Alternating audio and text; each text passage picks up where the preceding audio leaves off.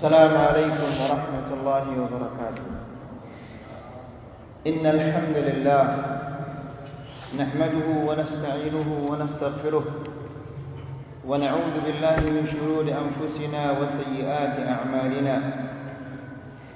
Man yahdihillahu fala mudilla lahu wa man yudlil fala hadiya lahu. أشهد أن لا إله إلا الله وحده لا شريك له وأشهد أن محمدا عبده ورسوله يا أيها الذين آمنوا اتقوا الله حق تقاته ولا تموتن إلا وأنتم مسلمون يا أيها الناس اتقوا ربكم الذي خلقكم من نفس واحدة وخلق منها زوجها وبث منهما رجالا كثيرا ونساء واتقوا الله الذي تساءلون به والأرحام إن الله كان عليكم رقيبا يا أيها الذين آمنوا اتقوا الله وقولوا قولا سديدا يصلح لكم أعمالكم ويغفر لكم ذنوبكم ومن يطع الله ورسوله فقد فاز فوزا عظيما أما بعد فإن أحسن الكلام كلام الله وخير الهدى هدى محمد صلى الله عليه وسلم وشر الأمور محدثاتها فإن كل محدثة بدعة وكل بدعة ضلالة وكل ضلالة في النار. Ikhwani wa akhwati din azzakumullah. Bapak-bapak dan ibu-ibu yang dimuliakan Allah Subhanahu wa taala. Kita bersyukur kepada Allah Subhanahu wa taala yang menjadikan kita di antara hamba-hambanya orang yang beragama Islam. Kemudian kita bersyukur kepada Allah Subhanahu wa taala karena Allah menjadikan kita di antara sekian banyak hamba-hambanya yang beragama Islam adalah hamba-hamba yang menjalankan sunnah-sunnah Rasulullah sallallahu alaihi wasallam. Kemudian juga kita bersyukur kepada Allah Subhanahu wa taala yang menjadikan kita di antara hamba-hambanya yang menjalankan sunnah-sunnahnya ini adalah orang yang duduk di malam hari ini di salah satu rumahnya untuk mengkaji firman-firmannya dan memahami hadis-hadis Rasulullah sallallahu alaihi wasallam. Ini adalah nikmat yang patut kita syukuri. Tentunya mensyukuri nikmat Allah Subhanahu wa taala ini bukan hanya dengan mengucapkan alhamdulillah saja, namun juga dengan cara mengamalkannya dan menyampaikannya kepada orang lain dan bersabar atas segala yang menimpa kita ketika kita menyampaikan kebenaran ini.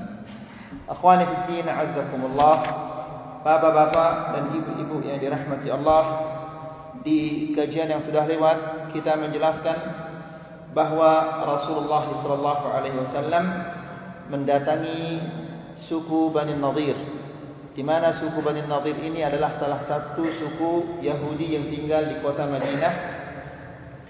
Tujuan Rasulullah ke sana adalah untuk meminta bantuan untuk menebus diyah, tebusan dua orang. Namun mereka mengiyakan bahwa mereka akan membantu Rasulullah SAW, dan mereka mengatakan, "Wahai Muhammad, duduklah di sini dan kami akan penuhi permintaanmu." Ketika Rasulullah SAW duduk di dekat sebuah tembok rumah, maka mereka bertekad, berniat untuk membunuhnya dengan cara menyuruh seseorang naik ke atas rumah lalu menjatuhkan batu penumbuk di atas kepalanya Rasulullah SAW. Lalu Jibril memberitahu Rasulullah SAW apa yang diinginkan oleh orang Quraisy, oleh orang-orang Yahudi. Maka ia segera kembali ke Madinah dan membawa pasukan dan memberikan Ali bin Abi Talib benderanya. Lalu Rasulullah SAW mengepung mereka dan membakar pohon-pohon kurma mereka sehingga mereka ketakutan dan mereka menyerah. Dan Rasulullah SAW mengizinkan mereka untuk membawa apa saja yang mereka ingin bawa kecuali senjata. Kemudian juga kita menjelaskan bahwa Rasulullah SAW keluar ke Badar karena sebelumnya ada perjanjian dengan Abu Sufyan bahwa kita akan kembali berperang di Badar pada tahun depan. Maka Rasulullah SAW keluar ke Badar dan menetap di Badar beberapa hari. Namun Abu Sufyan yang berjanji untuk datang untuk berperang itu tidak kunjung tiba. Maka Rasulullah SAW kembali lagi ke kota Madinah. Kemudian kita juga menjelaskan tentang bagaimana Rasulullah SAW setelah mengalahkan orang-orang Yahud Bani Nadir, keadaan di kota Madinah ini menjadi aman dan tenteram selama 1 tahun lebih. Namun kembali lagi orang-orang Yahudi ini membuat makar. Ketika 10 pembesar orang-orang Yahudi mendatangi orang Quraisy dan menghasut mereka untuk berperang. Juga mereka mendatangi suku Ghatafan dan menghasut mereka untuk memerangi Rasulullah SAW, dan mereka berjanji untuk membantu mereka apabila mereka berperang melawan Rasulullah SAW. Kemudian juga kita menjelaskan bagaimana sahabat-sahabat Rasulullah SAW menggali Khandaq, yaitu parit. Ketika Rasulullah SAW mengetahui bahwa orang Quraisy dan suku Ghatafan mulai bergerak menuju kota Madinah, maka dia bermusyawarah dengan sahabat-sahabatnya untuk menghadapi musuh yang datang ini. Maka Salman Al-Farisi mengusulkan kepada Rasulullah SAW untuk membuat parit. Dan Rasulullah SAW menjatahkan setiap 10 orang menggali 40, setiap 10 orang menggali 40 dira, 40 hasta. Dan di saat mereka menggali itu pada musim dingin dan mereka mengalami kelaparan yang luar biasa, sehingga sahabat-sahabat datang kepada Rasulullah SAW dan mengadukan tentang kelaparan mereka. Lalu mereka tunjukkan bahwa mereka telah mengikat batu di perut mereka karena kelaparan. Lalu Rasulullah SAW menunjukkan bahwa dia telah mengikat 2 batu di perutnya karena kelaparan. Kalau kalian hanya 1 batu, kalian saya 2 yang saya ikat. Kemudian juga kita menjelaskan tentang beberapa keajaiban-keajaiban yang terjadi di saat mereka menggali parit ini. Di antaranya adalah ketika sebuah batu yang sangat besar yang menghadang Jabir dan kelompoknya yang tidak bisa mereka hancurkan, maka Rasulullah SAW turun dan mengambil dan memukul batu itu, lalu batu itu hancur lebur seperti debu. Kemudian juga ketika Al-Bara dan kelompoknya mendapatkan batu yang sangat besar yang mereka tidak mampu menghancurkannya, maka Rasulullah SAW turun dan memukul batu itu dengan mengatakan Bismillah. Maka terbelahlah batu itu dan keluar dari batu itu adalah cahaya. Lalu Rasulullah SAW mengatakan Allahu Akbar, u'titu mafatih asy-Syam. Allah Subhanahu wa taala telah memberiku perbendaharaan negeri Syam. Kemudian dipukul lagi oleh Rasulullah SAW dan dia mengatakan bahwa dia telah diberikan oleh Allah Subhanahu wa taala perbendaharaan Faris. Kemudian dipukul yang ketiga kalinya, Rasulullah SAW mengabarkan kepada sahabat-sahabatnya bahwa kalian akan menang, akan membebaskan negeri Yaman. Sampai di sana kajian kita lanjutkan sekarang baina tarafai al-khandaq, di antara 2 ujung parit. Wa aqbala Quraisy wa man tabi'ahum fi 4000. Quraisy datang dengan pasukannya yang berjumlah 4000. Wa ma'am 300 faras. Dan mereka membawa 300 kuda, wa alfu ba'ir, dan 1000 onta yar'asuhum Abu Sufyan, mereka diketuai oleh Abu Sufyan, wa yahmilu liwa'ahum Utsman bin Talhah ibn Abi Talhah, dan bendera mereka dibawa oleh Utsman bin Talhah bin Abi Talhah Al-Abdali. Fanazalu bi mujtama'il asyal min Rumah bainal juraf wa zughabah. Mereka singgah atau bermukim di sebuah tempat muara air Rumah. Rumah ini nama tempat. Jadi ada muara air ini namanya Rumah. Rumah ini terletak antara Juraf dan Zughabah, nama-nama tempat juga.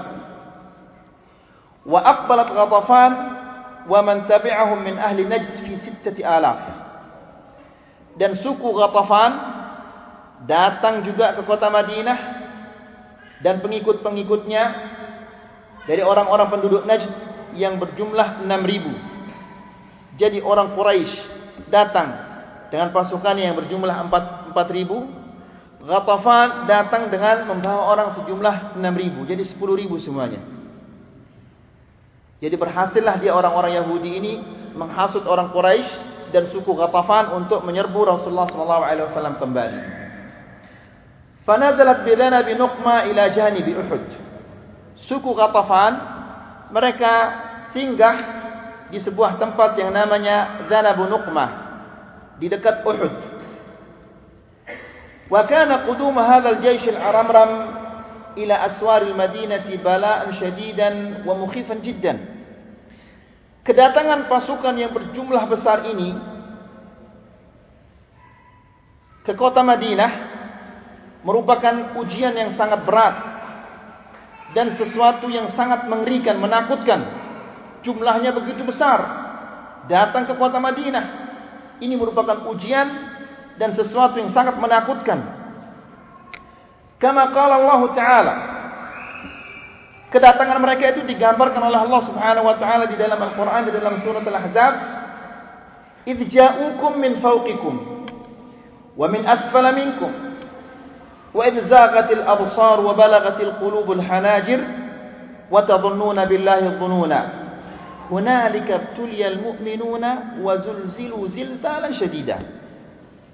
Allah Subhanahu wa taala menggambarkan betapa mengerikannya saat kedatangan pasukan-pasukan ini. Allah mengatakan irja'ukum min fawqikum, mereka datang dari atas kalian, wa min asfala minkum, dan dari bawah kalian, wa idzaghatil absar, dan di saat itu mata tidak lagi tepat memandang saking banyaknya jumlah mereka, wa balagatil qulubul hanajir, dan hatimu naik sampai ke tenggorokanmu. Ini menggambarkan betapa rasa ketakutan mereka, sampai-sampai hati mereka ini seolah-olah sampai ke tenggorokan mereka. Kalau bahasa kita, hatinya, jantung saya hampir copot. Tapi orang Arab mengatakan balagatil qulubul hanajir, hati mereka sampai kepada tenggorokan. Wa tadhunnuna billahi dhununa, dan kalian menyangka terhadap Allah Subhanahu wa taala sangkaan-sangkaan. Hunalika ibtuliyal mu'minun, di sanalah Allah Subhanahu wa taala menguji orang-orang yang beriman. Wa zulzilu zilzalan syadida, dan mereka digoncang dengan goncangan yang sangat keras. Fathabbata Allahul mu'minin.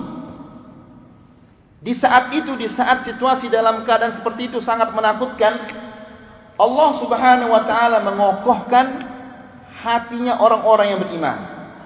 Allah berfirman, وَلَمَّا رَأَى الْمُؤْمِنُونَ الْأَحْزَابَ قَالُوا هَذَا مَا وَعَدَنَا اللَّهُ وَرَسُولُهُ وَصَدَقَ اللَّهُ وَرَسُولُهُ وَمَا زَادَهُمْ إِلَّا إِيمَانًا وَتَسْلِيمًا. Mereka mengatakan وَلَمَّا رَأَى الْمُؤْمِنُونَ الْأَحْزَابَ. Allah berfirman ketika orang-orang beriman itu melihat al-ahzab, golongan-golongan ini datang, orang Quraisy dan pengikutnya, suku Ghatafan dan pengikut-pengikutnya, qalu, mereka mengatakan هَذَا مَا وَعَدَنَا اللَّهُ وَرَسُولُهُ. Inilah yang telah dijanjikan kita oleh Allah dan Rasulnya. Inilah kemenangan yang Allah telah janjikan kita, Allah dan Rasulnya janjikan kepada kita. Wa sadaqallahu wa rasuluh. dan maha benar Allah dan Rasulnya. Wa ma zadahum illa imanan wa taslima. Dan keadaan itu justru menambah keimanan mereka dan menambah kepasrahan mereka kepada Allah Subhanahu wa taala. Amal munafiqun walladzina fi qulubihim marad. Adapun orang-orang munafik dan orang-orang yang di dalam hatinya ada penyakit, ketika mereka melihat jumlah yang begitu besar ini datang mengelilingi kota Madinah, mereka mengatakan, "Ma wa'adana Allah wa rasuluhu illa ghurura." Sesungguhnya apa yang Allah dan Rasulnya janjikan kepada kita tidaklah kecuali tipu daya saja. Kemudian, wastakhlafa Rasulullah sallallahu alaihi wasallam 'ala al-Madinati Ummu Maktum, Ibnu Ummu Maktum. Rasulullah sallallahu alaihi wasallam mengangkat Abdullah ibn Ummu Maktum sebagai penguasa sementara di kota Madinah. Karena Rasulullah sallallahu alaihi wasallam ingin keluar bertempur. Maka diangkatlah Abdullah ibn Maktum ini sebagai penguasa sementara. Falamma qtarabu minal muslimin wa ja'ala an-nisaa' wadh-dharari fil atam. Kemudian Rasulullah sallallahu alaihi wasallam memerintahkan agar wanita-wanita dan anak-anak ditaruh di gunung-gunung. Al-atam itu jam'u atam, yaitu gunung. Tempat-tempat yang tinggi. Karena begitu banyaknya musuh yang datang ini. Tsumma kharaja fi 3000 min al-muslimin. Kemudian dia keluar membawa pasukan yang berjumlah 3000. 3000 melawan 10000. Ya, berarti satu orang akan melawan lebih dari 3 orang. Ya. Faja'alu zuhurahum ila jabal Silah wa tahassanu bihi. Kemudian mereka membelakangi gunung Silah. Sebuah gunung namanya Silah yang ada di kota Madinah. Jadi mereka membentengi belakang mereka dengan gunung Silah itu. Wal Khandaq bainahum wa bainal kuffar. Sementara parit itu menghalangi mereka dari orang kafir. Jadi mereka berhadapan dengan orang kafir. Di tengah-tengah di sana ada parit. Wa ba'dan istaqarra al-musyrikun wa tahayya'u taqaddamu nahwal Madinah. Setelah mereka menetap dan mereka menyiapkan segala-gala orang musyrikin ini, majulah mereka menuju kota Madinah. Ingin mereka menyerbu kota Madinah. Falamma iqtarabu minal muslimin fuji'u bi khandaqin 'aridin yahulu bainahum wa bainal muslimin. Ketika mereka telah mendekat dari kaum muslimin, mereka dikejutkan dengan sebuah parit yang begitu lebar yang menghalangi mereka dari kaum muslimin. Fabahatu. Lalu mereka tercengang. Tidak tahu mau berbuat apa-apa. Apa yang kita berbuat sekarang ini? Wa qala Abu Sufyan. Lalu Abu Sufyan begitu melihat parit yang begitu lebar ini, dia mengatakan, tilka maqidatun ma'arafatal Arab. Ini sebuah akal-akalan yang belum pernah diketahui oleh bangsa Arab. Karena bangsa Arab tidak pernah mengetahui cara berperang menggunakan apa? Parit ini. Sebagaimana kita katakan, yang mengusulkannya itu adalah apa? Salman Al-Farisi. Ya, mengusulkan kepada Rasulullah SAW untuk membangun parit. Sementara orang Arab tidak pernah mengetahui apa? Berperang melindungi diri dengan cara membuat parit itu tidak pernah mereka ketahui. Makanya begitu mereka sampai di kota Madinah, mereka tercengang. Apa ini? Dan Abu Sufyan mengatakan, ini sudah akal-akalan yang belum pernah diketahui oleh orang Arab. Fa akhadhu yaduruna haulahu fi taishin wa ghadab. Mereka berputar-putar di sekitar parit itu dalam keadaan apa? Taish, ngawur dan ngeremon, apa bahasa sana, bahasa Indonesianya, ngedumal ya. Dalam keadaan marah mengeluarkan kata-kata yang tidak beres. menggerutu. Ya. Yatlubuna nuqtatan ya'buruna minha. Mereka mencari suatu titik yang sempit agar mereka bisa lompat dari sana. Melompati parit itu. Namun mereka tidak berhasil. Wal muslimuna yarsuqunahum bin nabli. Dan setiap saat mereka mendekati parit itu, mereka dihujani oleh apa? Panah oleh kaum muslimin. Hatta la yaqtaribu minhu. Agar mereka tidak mendekati parit itu. Fayatamakkanu minal iqtiham, supaya jangan mereka mendekati dan menyeberanginya. Aw min ihalati turabi wa bina'it tariq alaihi. Yang kedua, supaya jangan mereka bisa menimbun parit itu lalu membuat jalan untuk menyeberangi parit itu.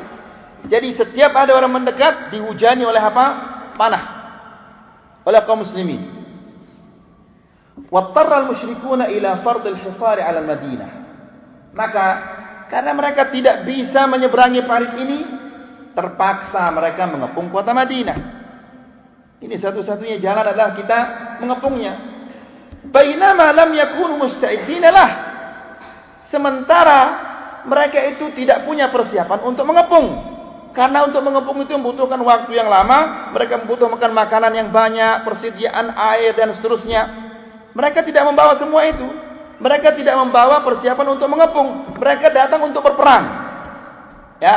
Namun karena mereka melihat parit ini yang begitu lebar, akhirnya mereka hanya bisa mengepungnya saja. Idlam yakun dzalika fi hisabihim 'inda al-khuruj. Karena mereka sama sekali tidak menduga bahwa mereka akan menemukan parit. Sama sekali tidak pernah terlintas di benak mereka bahwa mereka akan menemukan parit di kota Madinah ini. Fa akhadhu yakhrujuna fi an-nahar yuhawiluna 'ubur al-khandaq. Setiap siang, setiap pagi mereka keliling di khandak itu, di parit itu, berusaha untuk menyeberanginya. Wal muslimuna yujabihuna lahum 'ala tulil khat. Sementara kaum muslimin menghadang mereka sepanjang parit itu. Siapa-siapa yang mendekat langsung dihujani oleh panah. Ya. Yunadiluna wa yuramuna bil hijarah. Mereka berjuang menghalangi mereka, wa yuramuna bil hijarah, dan kadang-kadang mereka melempar dengan batu. Ya. Wa qad kathaba al musyrikuuna juhudahum miraran. Dan orang-orang musyrikin ini melipat gandakan upaya mereka untuk menyeberangi parit ini. Wa adamuha tulan nahar, dan sepanjang siang hari itu mereka berusaha menyeberangi parit ini dan mencari jalan untuk menyeberangi parit ini. Wa tarra al-muslimuna ila al-istimrar fi ad-difa'. Hal ini memaksa kaum muslimin untuk terus-menerus menjaga, berjaga-jaga. Hatta fatat minhum wa min Rasulillah sallallahu alaihi wasallam as-salawat. Sehingga karena mereka berjaga-jaga sepanjang siang hari itu, sampai-sampai mereka ketinggalan beberapa salat.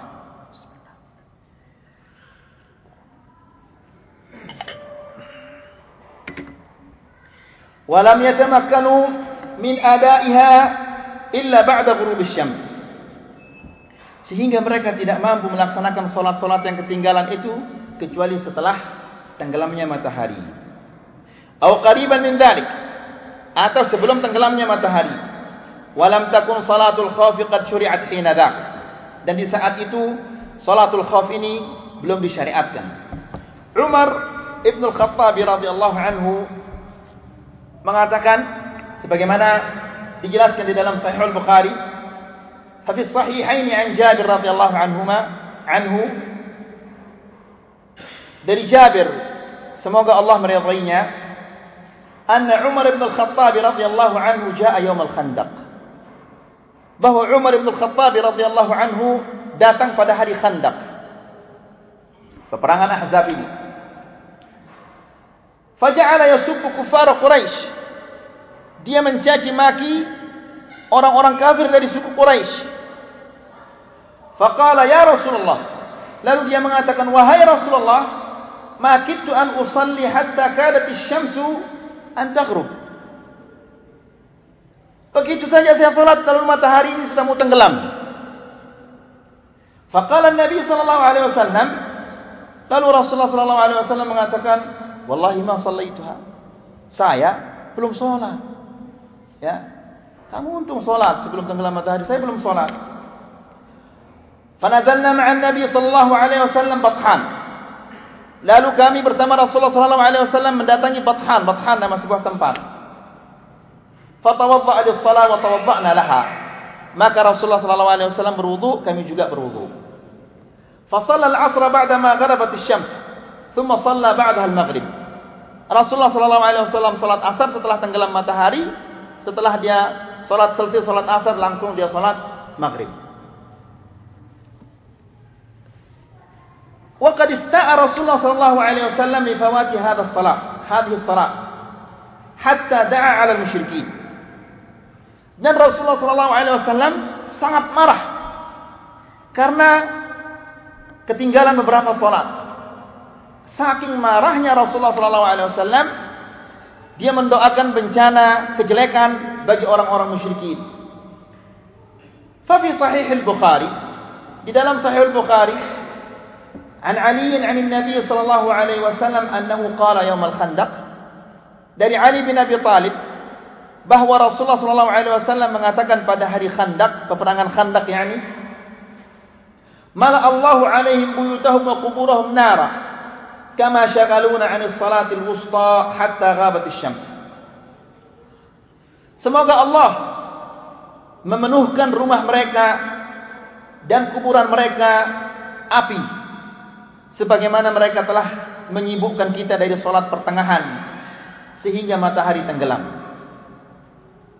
Kemudian juga dijelaskan di dalam Musnad Imam Ahmad dan Asy-Syafi'i annahum habasuhu an salat adh-dhuhri wal 'ashri wal maghribi wal 'isya. Di dalam Musnad Imam Ahmad dan Asy-Syafi'i bahwa mereka itu ketinggalan salat zuhur dan salat asar dan salat maghrib dan salat isya. Fasallahunna jami'an. Lalu empat salat itu dilaksanakan oleh Rasulullah sallallahu alaihi wasallam sekaligus. Qala An-Nawawi, Al-Imam An-Nawawi mengomentarinya, wa tariqul jam'i baina hadhihi riwayat, dan cara mengumpulkan antara riwayat-riwayat ini, anna waq'atal Khandaq baqiyat ayyam, bahwa peperangan Khandaq itu berlanjut beberapa hari, berlangsung beberapa hari. Fakana hadza fi ba'd al-ayyam wa hadza fi ba'd al-ayyam. Jadi pada suatu hari dia ketinggalan salat zuhur dan asar, di suatu hari yang lainnya dia ketinggalan zuhur dan asar dan maghrib dan isya. Ini jamak yang sangat bagus yang disebutkan oleh Al-Imam An-Nawawi rahmatullahi taala alaihi. Kemudian kita lanjutkan.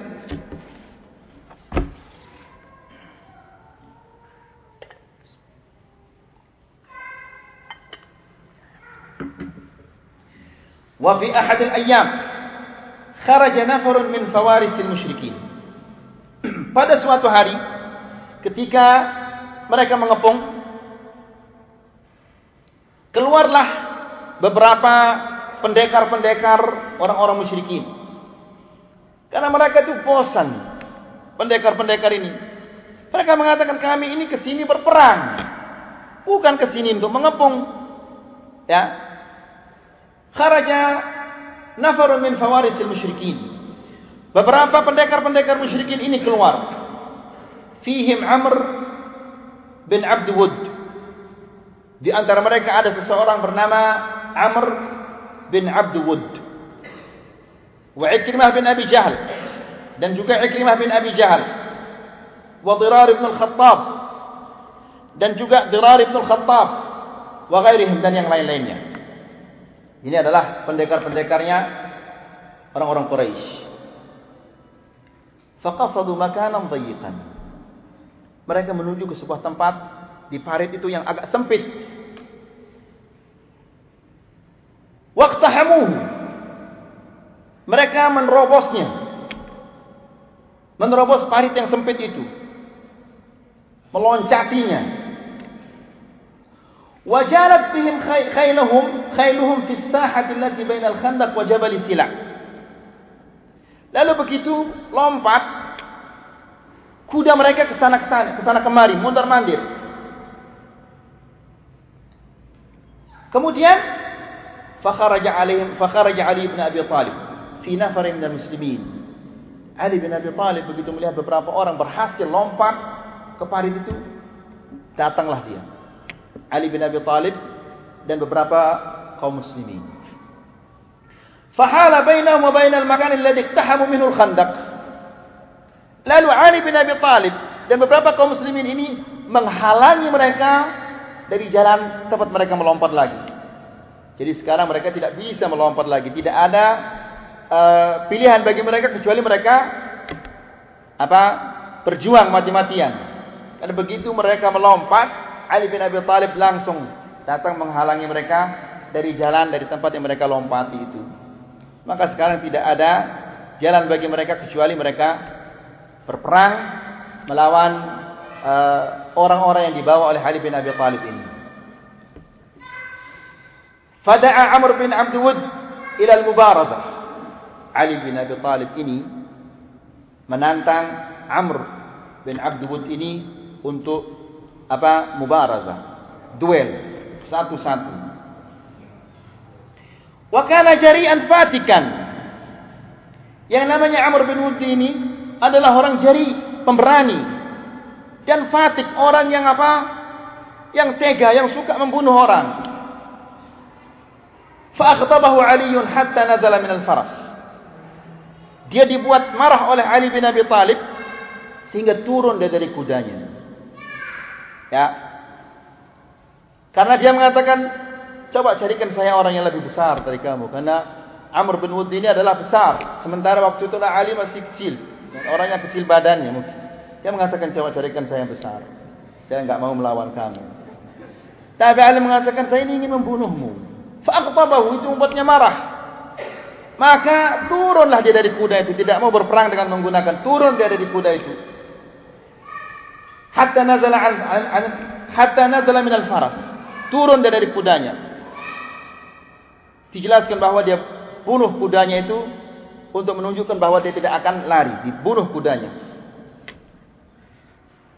Kemudian fatajawala, mereka saling berputar kayak orang memencak itu musuhnya, istilahnya itu ya, ke sana kemari, ingin mencari celah-celah untuk untuk menyerang. Fatajawala, saling keliling-keliling. Kemudian watasawala, saling gempur dua-duanya. Hatta qatalahu Ali, sehingga Ali membunuhnya. Di sebuah riwayat dijelaskan ketika mereka saling gempur naik debu sehingga mereka tertutup dari dengan debu ini. Siapa yang kalah ini, siapa yang menang. Begitu debu-debu ini hilang, ternyata mereka temukan Amr bin Wud ini sudah putus kakinya. Ya. Kemudian wan hazamal baqun wa qad mal'ahum ar-rub'. Adapun yang lain-lainnya juga terkalahkan sehingga mereka ketakutan. Hatta taraka Ikrimah rumhahu, mereka kabur, ya, sehingga Ikrimah ini ketinggalan tombaknya di sana, tidak sempat diambil tombaknya saking saking takutnya. Wasaqata Naufal bin Abdullah fil khandaq faqatalahu muslimun. Ada seseorang bernama Naufal bin Abdullah, jatuh dia di khandak itu, di parit itu, kemudian dibunuh oleh kaum muslimin. Wa athna al-muramat wa usiba athna al-muramat adadun qalilun min at-tarafain. Ketika saling melempari, saling menghujani batu dan saling menghujani panah-panah ini, terkena dengan panahan-panahan itu sedikit orang yang terkena dengan panah-panah ini. Wa balagha adadu qatla al-musyrikin 10. Orang yang terbunuh dari kalangan kaum musyrikin ini jumlah mereka adalah 10. Wa qutila minal muslimina 6. Dan yang terbunuh dari kalangan kaum muslimin adalah 6. Wa usiba Sa'ad ibn Mu'ad bisahmin qat'a akhulah. Sa'ad bin Mu'ad ini terkena dengan apa? Salah satu panahan, sehingga terputus urat nadinya, urat lengannya. Fada'a Allah an yubtihi in kana baqiya min harbi Quraisy syai'an. Maka dia meminta kepada Allah Subhanahu wa taala agar ditetapkan dia hidup jika masih ada peperangan melawan Quraisy. Saking inginnya berperang melawan Quraisy, ya Allah, jika masih ada peperangan antara kaum muslimin dan orang Quraisy ini, maka tetapkanlah saya hidup. Wa illa falyaj'al mautahu fi hadzal jarh. Kalau sudah tidak ada lagi peperangan antara kaum muslimin dan orang-orang Quraisy ini, maka matikanlah saya dengan sebab luka ini. Tsumma qala fi du'aihi. Lalu dia mengatakan di dalam doanya, "Wa la tumitni hatta taqirra 'aini min Quraidah." Ya Allah, janganlah Engkau mematikan aku sehingga Engkau memuaskan mataku dari Bani Quraidah. Artinya sehingga Engkau menggembirakan aku dengan melihat Bani Qurayzah itu kalah.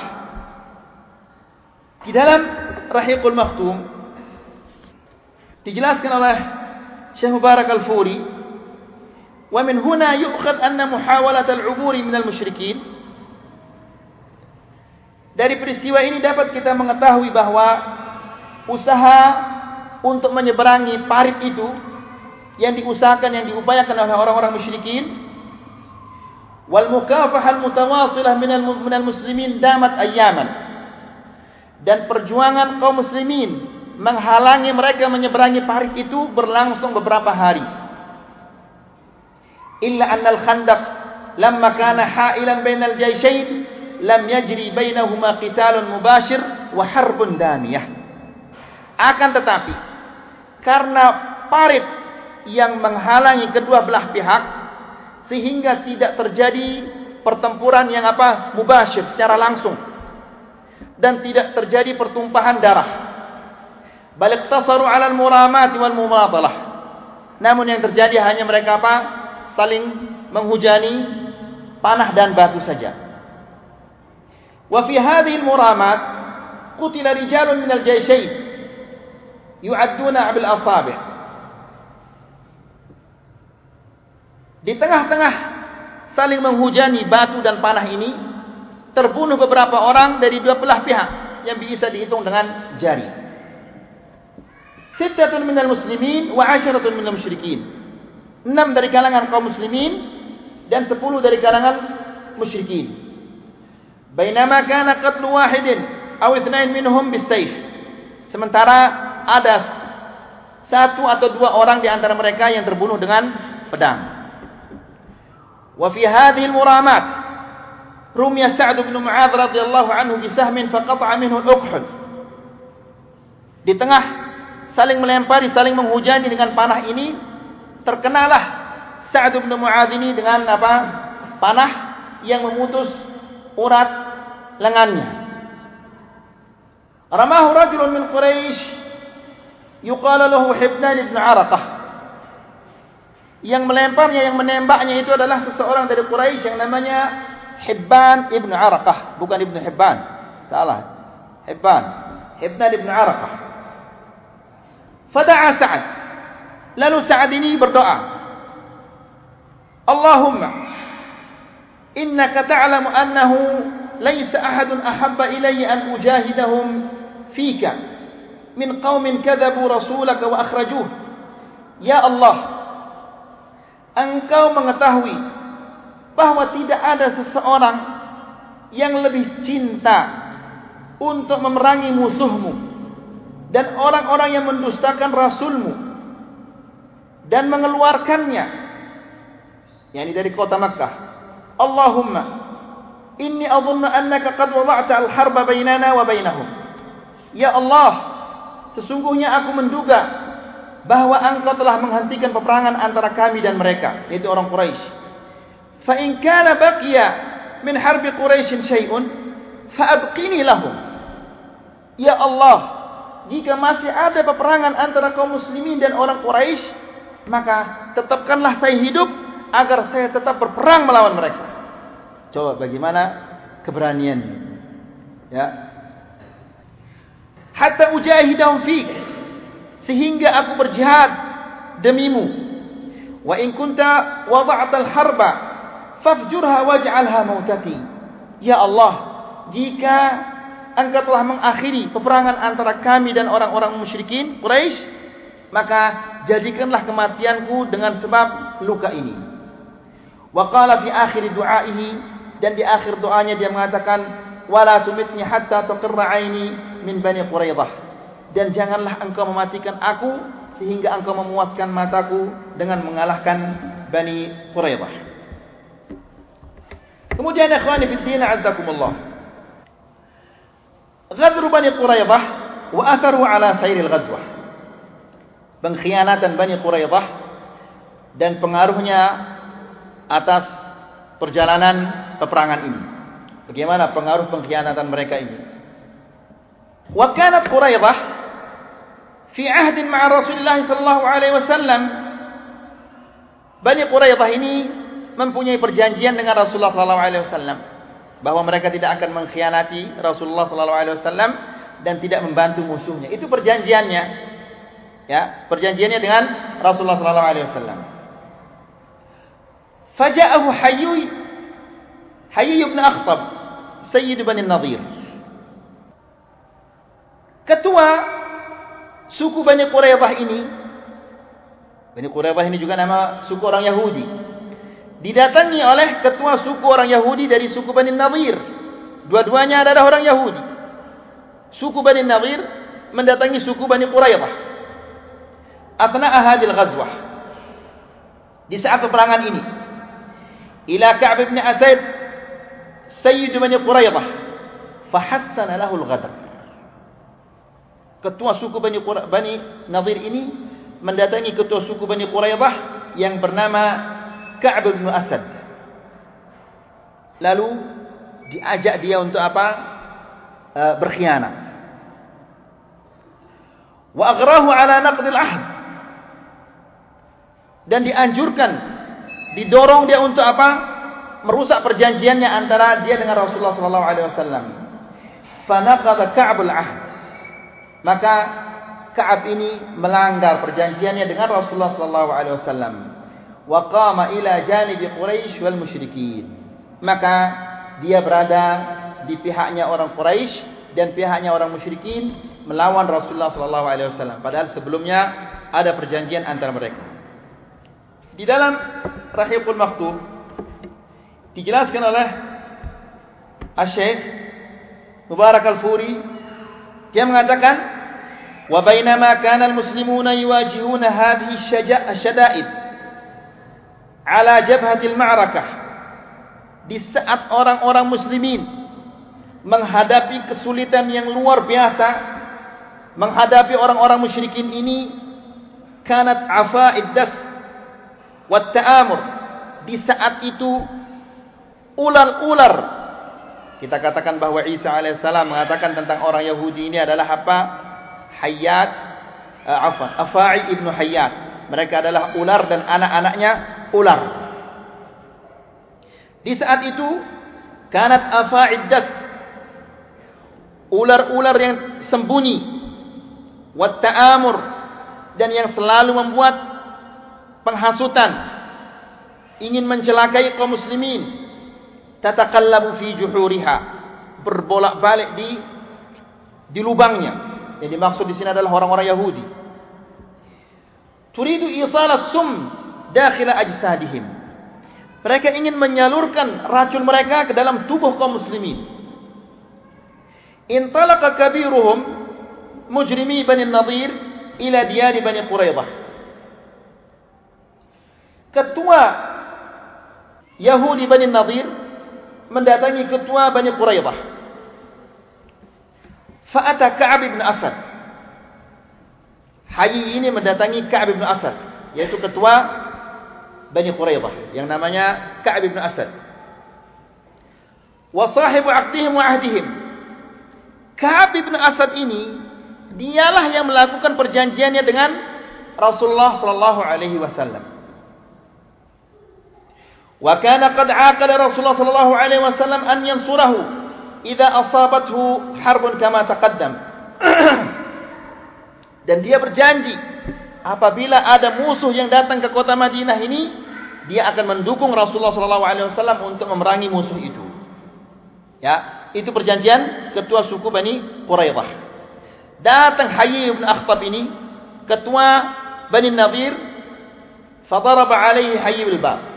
Dia mengetuk pintunya ketua suku Bani Qurayzah ini. Fa aghlaqa Ka'ab dunahu.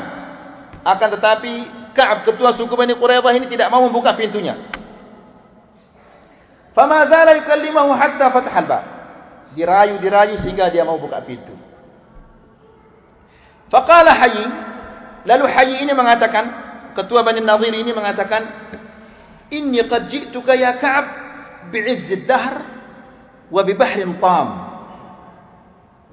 Wahai Ka'ab, sesungguhnya aku datang kepadamu ini membawa kemuliaan yang abadi. Wa bi bahrin tam, dan datang membawa lautan yang menenggelamkan segala-galanya. Yang dimaksud adalah pasukan Quraisy dan pasukan apa? Ghatafan. Jituka bi Quraisyin ala qadatiha wa sadatiha. Apa kamu tidak melihat? Saya berhasil mendatangkan orang Quraisy dan pemimpin-pemimpinnya kemari. Hatta anzaltu bi majma'il asyali min rumah. Sehingga saya membuat mereka singgah mampir tinggal di muara rumah.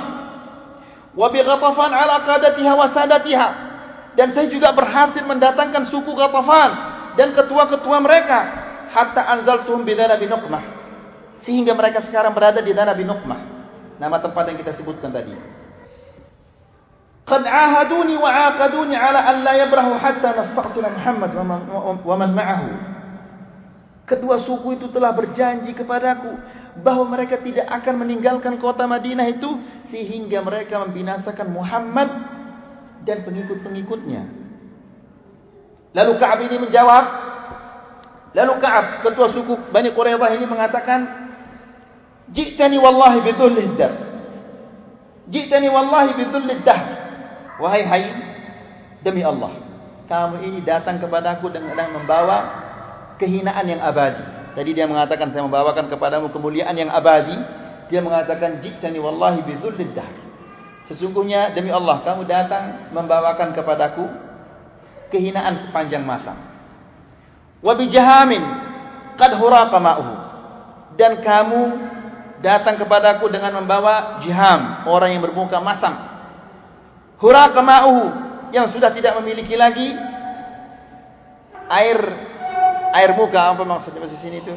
Yakni rasa malu, mereka sudah tidak punya lagi rasa malu. Yakni kau datang membawakan kepada saya ini orang-orang yang tidak ada artinya.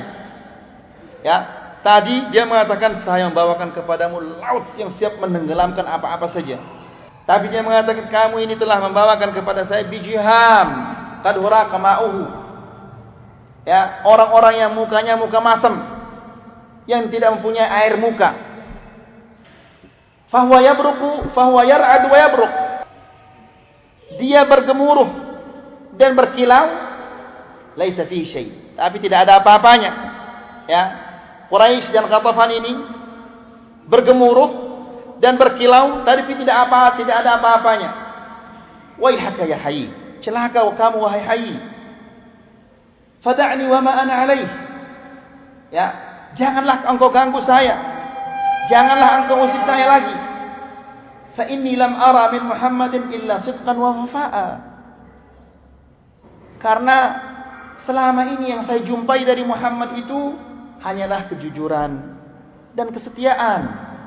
Jangan kamu rusak hubungan saya dengan Muhammad. Falam yazal Hayy bin Ka'ab yaftuluhu fi dhirwati wal gharib. Akan tetapi Hayy ini, ketua suku Bani Nadir ini, terus menerus yufattilu fi dzirwati wal gharib, mengangan-angankannya dengan sebuah apa kejayaan yang tinggi. Nanti kalau dia kalah Muhammad itu kamu akan menjadi ini. Terus diangan-angankan dengan sebuah apa kejayaan dan kekuasaan. Hatta samahalahu ala an a'tahu ahdan min Allah wa mitsaqan, sehingga dia menyetujui apa yang diinginkan. Namun sebelumnya dia berikannya perjanjian. La in raja'at Quraisy wa Ghatafan Seandainya orang Quraisy, setelah saya mengkhianati Muhammad sekarang, lalu orang Quraisy dan orang Ghatafan itu tidak jadi berperang melawan Rasulullah SAW, walam yusibu Muhammadan an adkhula ma'aka fi hisnik. Kalau seandainya orang Quraisy dan orang Ghatafan ini tidak jadi memerangi Muhammad, saya, ya ketua suku Bani Nadir dan Bani Nadir semua akan mendukungmu untuk melawan Muhammad nanti. Wa bari'a mimma kana bainahu wa bainal muslimin. Lalu dia berlepas diri dari perjanjian yang telah diadakan antara dia dengan Rasulullah SAW. Wa dakhala ma'al musyrikina fil muharabati diddal muslimin. Maka dia bergabung bersama orang-orang musyrikin untuk memerangi orang-orang muslimin. Kemudian kita kembali. Wa kanat Qurayzah fi janubil Madinah. Suku Bani Qurayzah ini mereka tinggal di selatan kota Madinah. Wal muslimuna fi syamaliha. Sementara kaum muslimin berada di utara kota Madinah.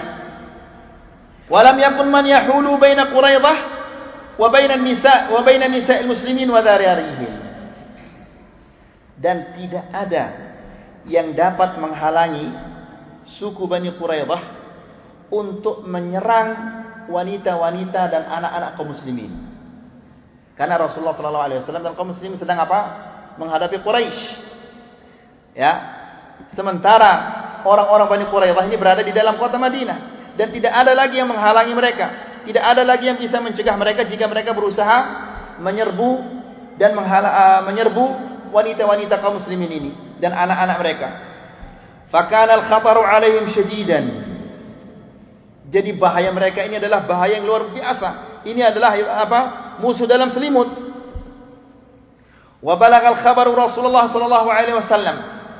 فأرسل مسلم بن أسلم في 200 وزيد بن حارثة في 300 لحراسة ذرار المسلمين. Maka Rasulullah SAW, karena ini adalah situasi yang sangat bahaya, maka Rasulullah SAW mengutus Maslamah bin Aslam dengan membawa 200 pasukan kaum muslimin dan juga mengutus Zaid bin Harithah dengan membawa 300 kaum muslimin. Kedua-duanya adalah untuk menjaga anak-anak dan wanita-wanita kaum muslimin.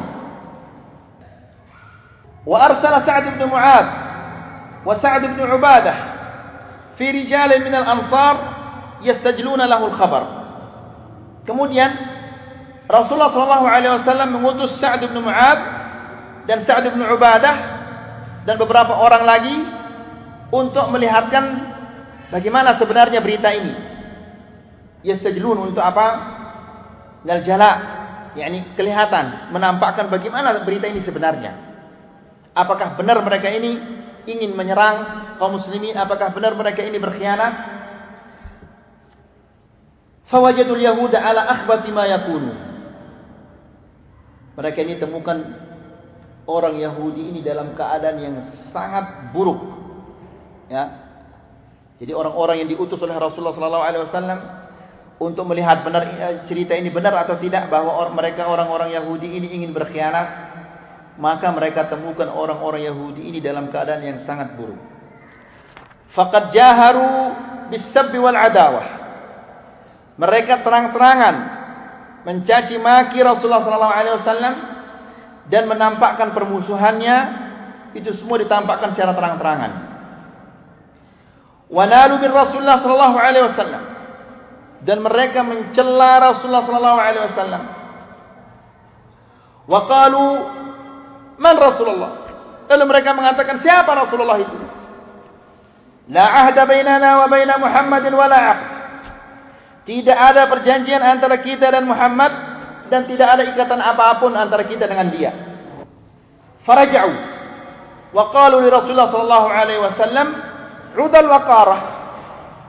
Orang-orang yang diutus oleh Rasulullah ini, Sa'ad bin Mu'ad dan Sa'ad bin Ubadah ini, yang diutus untuk mencari berita ini, kembali ke Rasulullah sallallahu alaihi wasallam dan mengatakan, "Ya Rasulullah, sesungguhnya orang-orang Bani Qurayzah ini sama seperti suku Udal dan Qarah."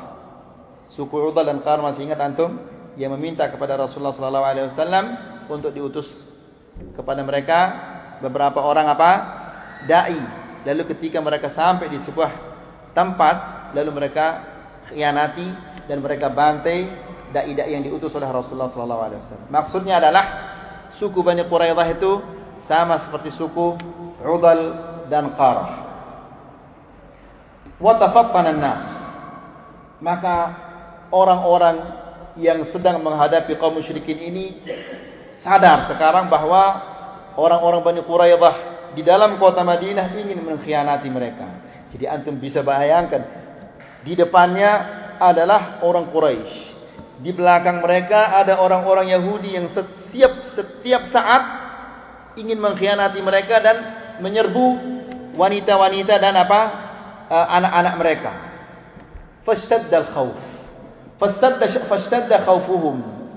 Maka ketakutan mereka semakin bertambah. Ya. Bagaimana bisa konsentrasi mereka menghadapi orang-orang musyrikin, sementara orang-orang Yahudi di dalam kota Madinah ingin mengkhianati mereka dan ingin menyerang anak dan istri-istri mereka. Qala ta'ala. Allah Subhanahu wa ta'ala berfirman menggambarkan ketakutan mereka, izzaghatil absar, ketika mata-mata kalian tidak tepat lagi memandang, wa balagatil qulubul hanajir, dan hati kalian sampai kepada tenggorokan. Ya, ini menggambarkan betapa takutnya mereka itu.